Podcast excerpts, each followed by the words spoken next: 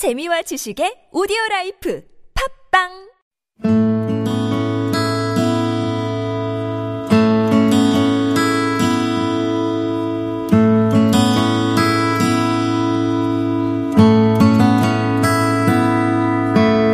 가슴에 담아온 작은 목소리 160번째 이야기 일하는 기쁨 나누는 즐거움 장애인 직업 재활시설 소울 베이커리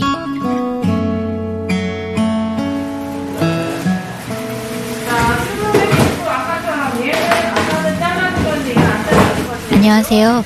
가슴에 담아온 작은 목소리 이지선입니다. 경기도 고양시의 한 제과 제빵 작업장.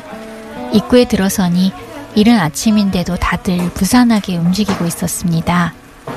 이른 시간부터 공들여 만든 제품들을 정해진 시간 안에 배달하려면 서둘러야 하기 때문인데요.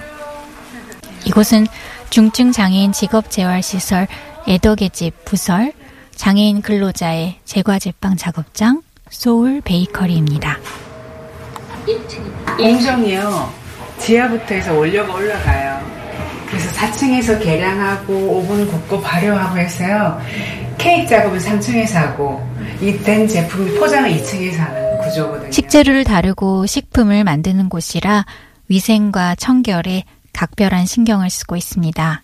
여기가 이제 신발 작업하러 여기서 다 세척하고 세척고에 보관하고 퇴근하게 되어 있어요. 그러니까 세척실이에요. 신발 세척실. 네. 장애인들은 신발이 출근화가 있고 실내화가 있고 여기서 작업화가 또 있어요. 이렇게 신발 다 갈아 신어야 되고요. 들어오시면 이런 이물질 물 알람을 맞춰놔요. 30초 동안 알람이 울릴 동안은 무조건 씻어야 된다라는 개념이거든요. 그럼 이렇게 하면 이 초 동안에는 본인이 씻어줘야 돼요. 해서 그런 다음에 이제 손수 작업장은 층별로 식재료를 보관해 두는 곳과 케이크와 빵, 쿠키를 만드는 곳, 만든 제품을 포장하는 곳으로 나뉘어져 있습니다. 차에서 구워져 오면 여기서 슬라이스를 하는 거예요. 이렇게 원판으로 4층에서 구워져 와요. 오면 여기 슬라이스 기계로 슬라이스를 해서 케이크 작업을 하는 거거든요. 크림 작업은 다 여기서 한다고 보시면 돼요. 지금 롤 케이크에 크림하는 작업, 그 다음에 조금 있다가 좀 케이크를 가지고 틀에다가 시트를 넣고 또 크림 sand하는 식으로 원형, 저희가 아는 원형 케이크를 또 여기서 하실 거거든요. 작업장에서는 저마다 맡은 일을 열심히 하고 있었습니다. 작업에 방해가 될까봐 조심스레 들어섰는데 밝게 인사하며 맞아줍니다. 안녕하세요. 지금 이거 위에 뭐 바르는 거예요? 계란물. 바르는 거 힘들지 않아요? 아니요, 재밌어요. 재밌어요? 네. 일하고 계신 분 중에는 영화 7번 방의 선물에서 배우 유승용 씨가 모델로 삼았던 분도 있습니다. 네, 모카살로야. 모카살로. 24cm하고 24cm, 24cm하고, cm하고 또 480. 그래. 잘라보세요. 10년 넘게 작업장에서 일하는 분도 있습니다. 4층에서도 일하고요. 4층이 어느 정도 끝나면 3층으로 내려와서 또 케이크 작업하고요. 또 올라가 또 4층 작업하고요. 왔다 갔다. 반죽 팀에서 있, 고요 반죽도 하고, 음, 계량도 하고, 저희가 위생상 손으로 하면 그 세균이 많잖아요. 그래서 이걸 끼고 작업을 해요. 이제 케이크 만드는 과정을 훤히 꿰고 있는데요. 여럿이 같이 일할 수 있어서 좋다고 합니다. 혼자만이 되는 게 아니라 여러 가지 해야 그 많은 걸 다 해낼 수 있다고 맨날 생각해요. 그러니까 혼자 하면 진짜 벅차서 정말 못하거든요. 근데 이제 일반 작업장에 가면 이게 친구들 못 사귀잖아요. 근데 여기서는 다 같이 이렇게 말도 하고 이렇게 어울릴 수 있고 그리고 무엇보다 선생님들이 되게 잘해주세요. 자, 다른 작업장에는 이만큼 이렇게 더 잘하는 곳이 없는 것 같아요.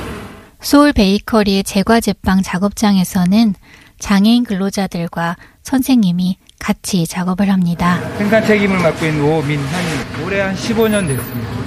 네. 아, 지금 반지 치고 있어요. 정상인들이랑 작업하는 거랑 비교해 봤을 때 꾸준한 거죠. 꾸준하게 와서 일하시는 게. 정상인들이 힘들면 안 나오거나 기술자들이 그러거든요. 그냥 꾸준하게 매일 똑같이 출근하고 매일 네. 작업장에서는 출하를 위해 빵 포장도 한창이었습니다. 학생들 급식용으로 나갈 빵입니다. 아, 네. 저는 서울 베이커리에서 어, 근무하고 있는 이숙미라고 합니다. 아, 저희 급식용 그 모닝빵 예, 포장하고 있습니다. 어, 요령이라는 게 없어서 어, 누군가를 의도적으로 속이고 그래서 내가 하지 않았는데도 했어요라고 이렇게 뭐랄까 자기를 좀 돋보이게 하려고 하는 그런 표현은 사실 없어요. 늘 그 일정한 수준을 유지할 수 있다라는 게 이분들의 큰 장점인 것 같고 장애인들이 제과제빵 작업을 하는 소울 베이커리. 처음 장애인 서너 명이 일하던 게 이제 10배로 불어났습니다. 소울 베이커리 김혜정 원장입니다. 어, 소울 베이커리는 1997년에 시작됐고요. 처음 시작은 어, 장애인들의 간식을 건강하게 만들자는 영양사 수녀님께서 주방에서 먼저 시작을 하셨어요. 그래서 우리 밀로 과자를 좀 만들었다가 그게 어느 정도 반응이 있고 집에 있는 장애인들이 너무 많고 그래서 지역 사회에 있는 네, 그런 장애인들한테 뭔가 일거리를 줘보자 해서 이렇게 작업장으로 만들어졌고요. 처음에 시작은 장애인 한 서너 명으로 시작을 했었는데요. 20년이 지난 지금은 어, 근로계약을 해서 정식으로 계약해서 일하고 있는 근로인들이 40명, 그리고 이제 근로인이 되기 위해서 훈련받고 있는 장애인들이 5명에서 6명.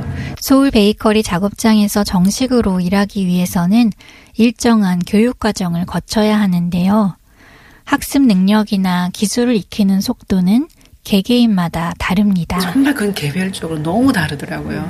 저희는 맞춰서 뭐 1년, 2년 기간을 계속 주고 싶은데 지금은 우리나라 노동법이 많이 바뀌었고 했기 때문에 3개월 정도 훈련을 해서 어느 정도 가능성이 있으면 3개월 더 연장. 그래서 근로계약이 되는 경우가 있으면 좋은데 안 되면 그냥 그 훈련으로 끝나는 네, 충분히 시간을 못 주는 부분이 좀 안타깝기는 해요.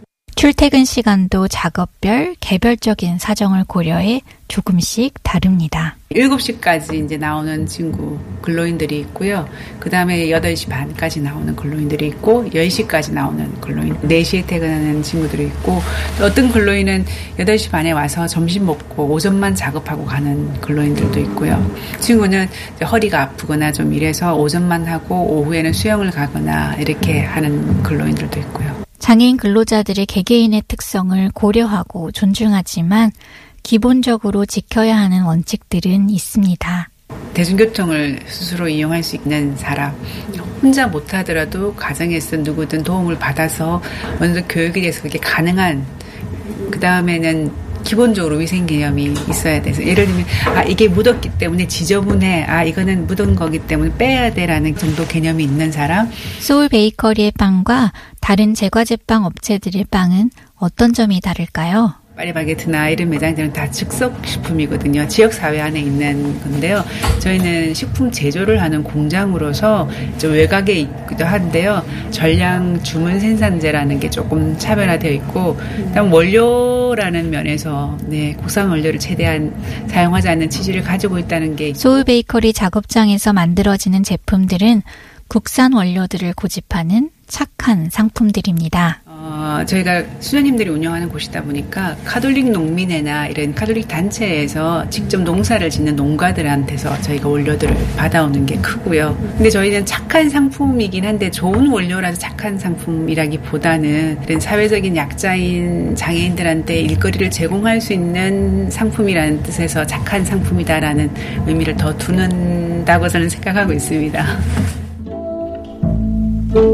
착한 제품을 만드는 착한 작업장이지만 장애인 작업장이기 때문에 겪게 되는 고충들도 적지 않습니다. 이게 하나의 특성이기도 하고 또 하나의 또 어려운 점이기도 한데 빵을 만든다는 거는 어떻게 보면 되게 좀 감각적인 일이잖아요. 근데 의사 표현이라든지 이런 게 또 정확하게 전달이 안 되는 경우에는 이분들한테 이렇게 하세요, 저렇게 하세요, 지도를 해주는 부분에 좀 한계가 있어요. 어느 정도는 자기 스스로 이걸 깨우칠 수 있어야 되는데 정말 10년 넘게 정말 일 잘했던 친구가 어느 날 갑자기 작업을 거부할 수도 있지만 동선이나 자기가 했던 작업을 전혀 기억을 못할 때도 있어요.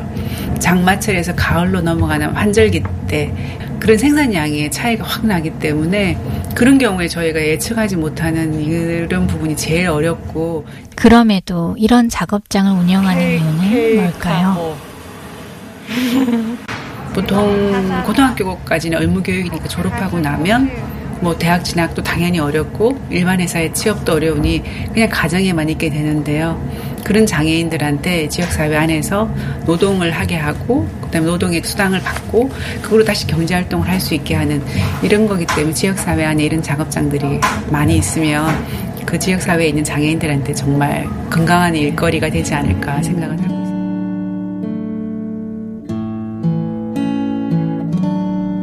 소울 베이커리의 장애인 근로자들은 더 이상 다른 가족들의 짐이 아닙니다. 경제적 자립도 가능하고 사회 일원으로서 한 몫을 하게 되면서 오히려 가족들에게 힘이 됩니다. 가족 내에서도 정말 이해를 받지 못하고 장애인이라고 해서 가족 안에서도 좀 소외됐는데 여기서 일하면서 사대보험 다 들어가고 당당하게 월급을 받아가다 보니까 그 가족 구성원들이 이 장애인 당사자를 대하는 태도가 달라지더라고요.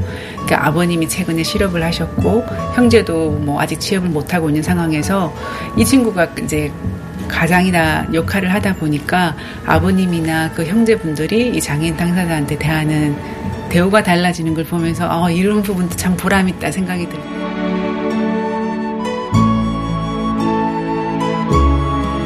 장애인 작업장 소울 베이커리의 가족들의 바람이 있다면 함께 일하는 친구들이 오래 같이 일했으면 하는 겁니다. 뭐 건강하게 오래오래 같이 일하는 일해야죠. 네. 뭐 많이 아프고들 그러니까요. 건강하게 오래오래 같이. 네. 네. 잊어버리지 않고 지금처럼만 할 수 있었으면 좋겠어요. 이분들이 사실 그냥 단순히 일하는 거에서 끝나는 게 아니라 일을 해서 내가 이 사회 구성원이 되고 보호의 개념도 있고 기회가 좀 여러 사람에게 공평하게 어, 나눠질 수 있게 하려면은 아무래도 보호작업장이나 어, 근로사업장 이런 것들이 좀 더 늘어나서 장애인분들이 그냥 방치되는 게 안 되려면 많이 좀 더 늘어나야 될 거라고 생각합니다. 인터넷 포털 사이트에서 장애인 작업장이라고 치니 검색이 되는 건 330여 개 정도. 그마저도 서울 경기에 거의 다 집중이 되어 있던데요.